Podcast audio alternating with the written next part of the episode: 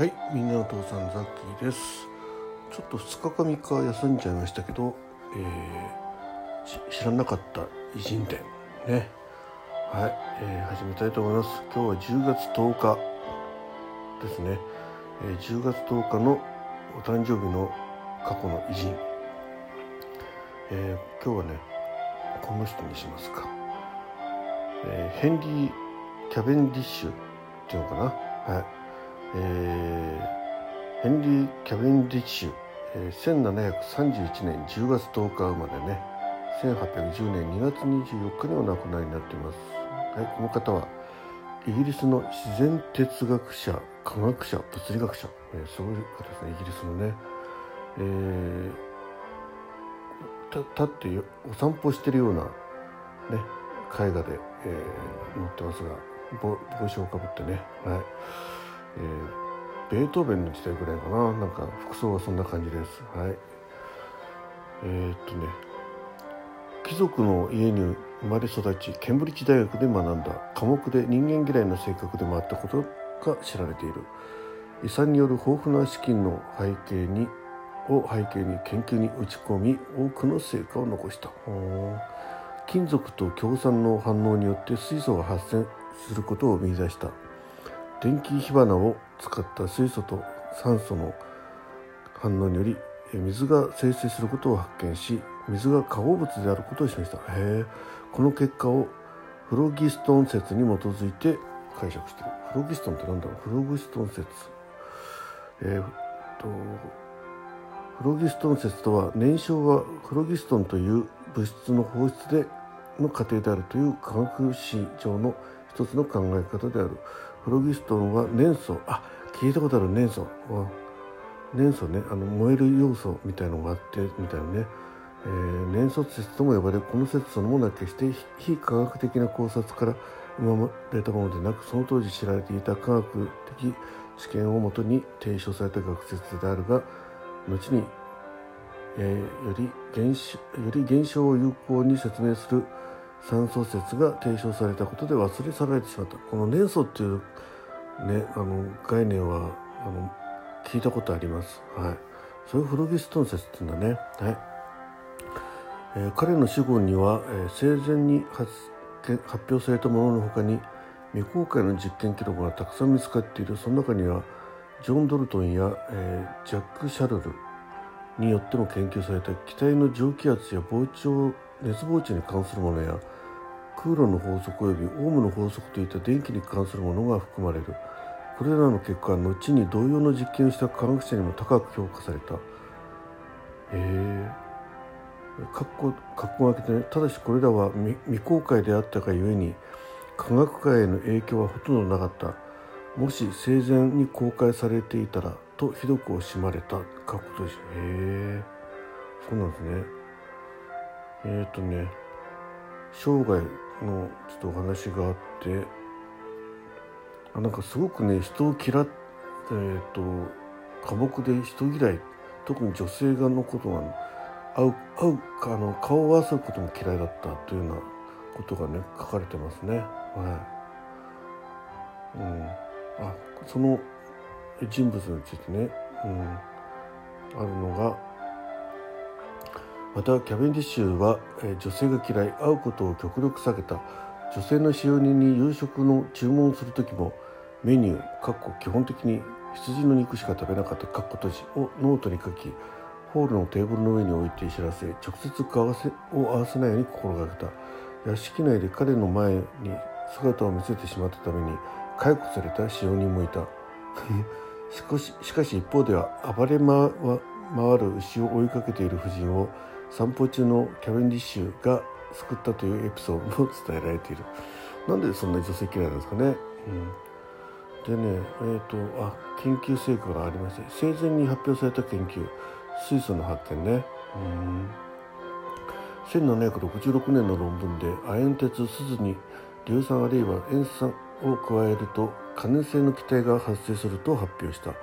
この気体こそが水素である。しかしキャベンディッシュはフロギストン説を支持していたためこの気体は金属から発生したフロギストンであると考えた。さらにキャベンディッシュはこの気体の性質を調べこれは通常の空気と比べて11分の1の質量しか持たないと発表した。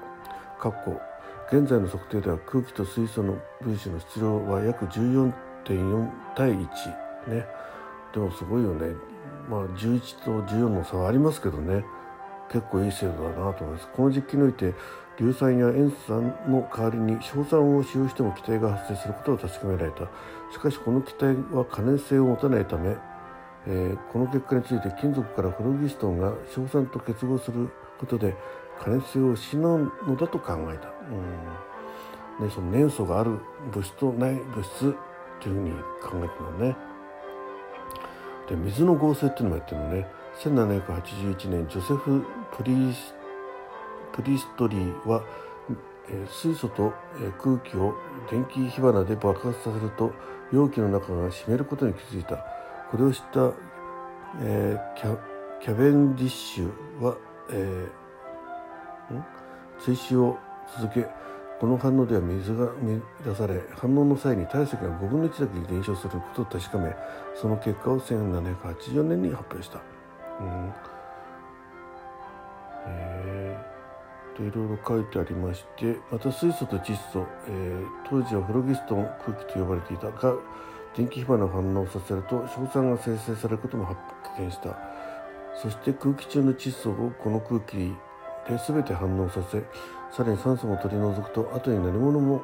何何者とも反応しない少量の気体が残ると記した。この気体は1世紀以上後1894年ジョン・ウィリアムス・ストラットとウィリアムス・ラムゼン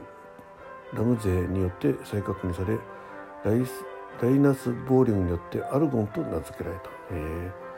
あとこれすごいなと思ったのは地球の密度の測定1797年から1798年かけていわゆるキャビンディッシュの実験を行い地球の比重を測定しその結果を1798年に発表した。今年科学者はこの実験の結果を万有引力の法則から万有引力定数が算出できることに気づいた。キャビンディッシュ自身は万有引力定数を算出したわけではないが今日ではこの実験は地球の密度を測定したというよりは万有引力定数を測定したと捉えられてることも多いってすごいよね。なんか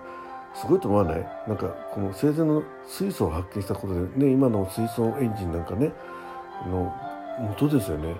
であと水を合成することでね、えー、化合物である水は化合物であるということを発見してねあと万有引力の定数の測っていたっていうことなんですよね。そしてね、まあ、死後の反響っていうのがまたすごくてですね、まあ、いろんな原稿あの論文はね18個ぐらいしか作ってないらしいんですけどその他の未発表の原稿はものすごい莫大な数膨大な数あってでその中からね死後に発表された研究ということで気体に関する研究うんまあ、1777年から1779年に蒸気圧さまざまな温度条件で測定した。この実験は1805年ドルトンによっても行われ1830年代までドルトンの測定値が一般的に使われていた。しかしドルトンは高温では測定していなかったため測定結果はキャベンディッシュの方が正確だった。うん、えー、1779年から1780年にいくつかの気体の熱膨張を測定した。その結果熱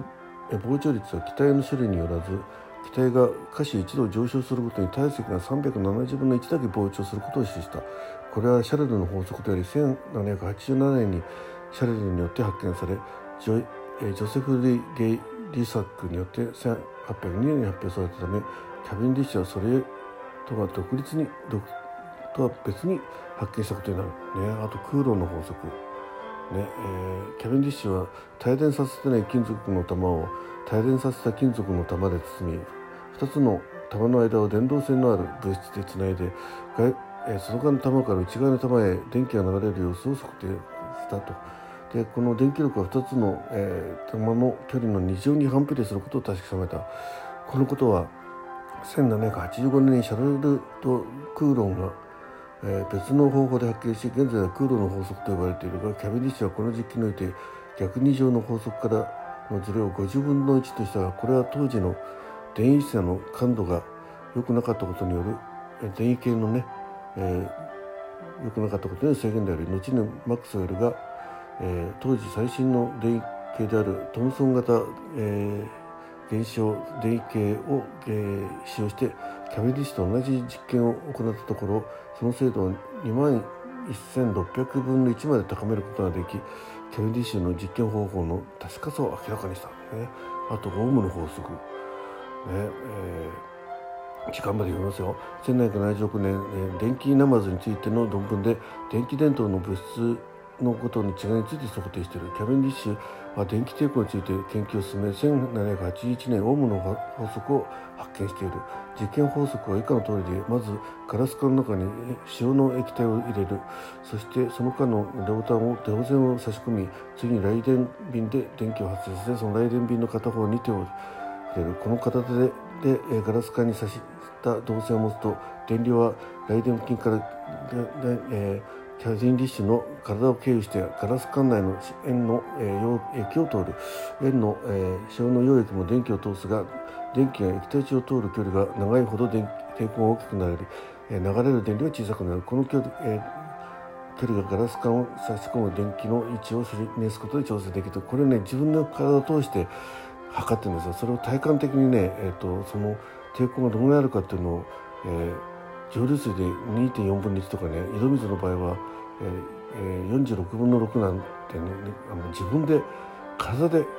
感覚で測ってるっていうのはこれはびっくりです。はい、